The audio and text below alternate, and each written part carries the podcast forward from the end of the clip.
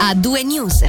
È in gravi condizioni e rischia la vita un quindicenne residente nel Bellinzonese che ieri sera è rimasto vittima di un incidente stradale avvenuto nel territorio di Pino sul Lago Maggiore, una frazione di Maccagno, a pochi chilometri dal valico di Dirinella. Il giovane viaggiava con altre due persone, una donna e un altro minorenne, su un'auto con target cinesi. Anche loro sono rimasti feriti in modo serio, ma non sono in pericolo di vita per cause che ora l'inchiesta dovrà stabilire. L'auto si è schiantata contro il muro di una galleria e il quindicenne sarebbe rimasto incastrato nell'abitacolo dell'auto. Voltiamo pagina nonostante la pioggia che anche oggi pomeriggio è caduta in modo copioso.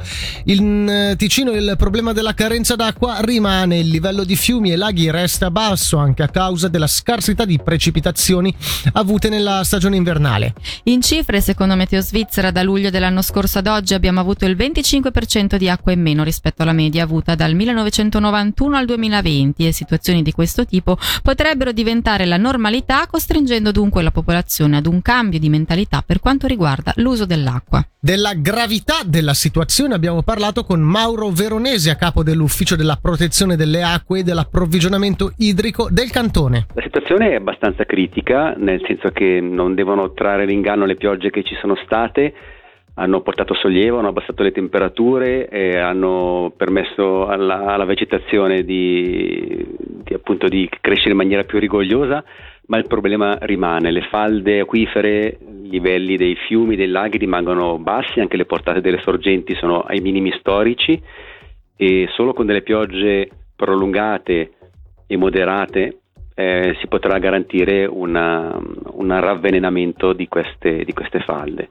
Quindi ci vorrà ancora, ancora necessaria una, una pioggia costante e prolungata.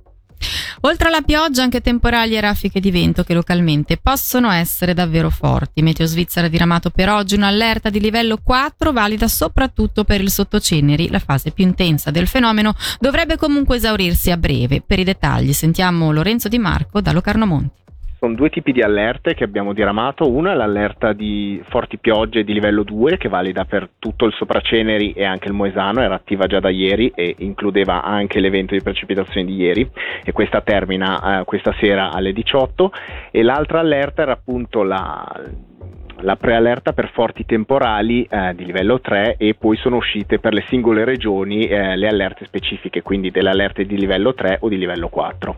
Eh, queste sono mandate da, da, un sistema automatico e il pericolo, diciamo, il fattore che ha fatto scattare questo sistema automatico è l'intensità di precipitazioni che ha raggiunto eh, localmente anche più di 50 mm all'ora, questo per la regione del Luganese e per la regione del Locarnese. Giornata di controlli domani dalle 10.30 alle 15 all'ospizio del Gottardo in un'operazione che vede la collaborazione delle polizie cantonali ticinesi di Uri e dei Grigioni. I controlli si svolgeranno in particolare nei confronti dei motociclisti attirati dai tornanti montani. Saranno visionati in particolare lo stato delle moto e l'equipaggiamento personale in ottica anche di sensibilizzazione. A motivare l'operazione sono gli alti numeri di vittime degli incidenti in moto, i feriti gravi gravi sono infatti aumentati negli ultimi anni. Nel nostro cantone lo scorso anno ci sono stati anche tre decessi. Ora un occhio alla politica di Biasca. Omar Bernasconi lascia il municipio. Le dimissioni del 52enne imprenditore sono dovute a motivi professionali. Municipale dal 2012 e vice sindaco dal 2016. Le sue dimissioni saranno effettive a partire da martedì prossimo. In seno al dicastero costruzioni pubbliche, trasporti pubblici stabili, erariali e servizi esterni sarà sostituito da Dante Caprara. Infine diamo spazio ad un evento per scoprire la produzione di vini sostenibili del Ticino tra arte ed enogastronomia. Si terrà domani l'evento Vino in Villa organizzato dall'associazione Perbacco e dal Museo Villa dei Cedri di Bellinzona.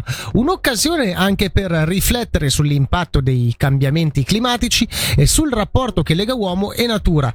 Ci dice tutto sull'evento il presidente dell'associazione Felice Zanetti. L'idea è quella di organizzare per la terza volta un, un evento che tocca appunto questa collaborazione tra la Villa dei Cedri e eh, l'associazione per Baco. Noi abbiamo sempre cercato di coniugare arte, culture e vino e quest'anno approfittando anche dell'esposizione in corso Villa dei Cedri icone vegetali andremo un po' su quelli che sono i vini biologici, quindi l'idea era proprio quella di, di proporre eh, dei vini che siano attinenti anche al tema trattato, quindi il cambiamento climatico, ma anche un, direi un rispetto rispettivamente un nuovo modo di fare vigna, quindi anche su, su quelli che sono dei vini che hanno una componente biologica. Avremo all'inizio un aperitivo culturale e sarà appunto ospite Mauro Iermini che è direttore di Agroscope Cadenazzo che ci illustrerà proprio un po' la caratteristica. Si tratta di un evento aperto a tutti e da che ora si terrà?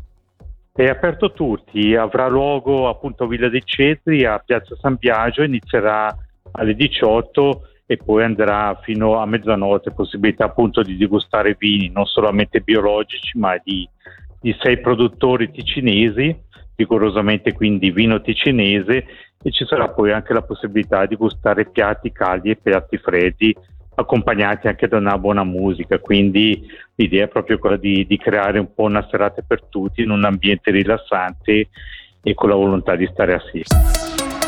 A due news. Grande musica, grandi successi.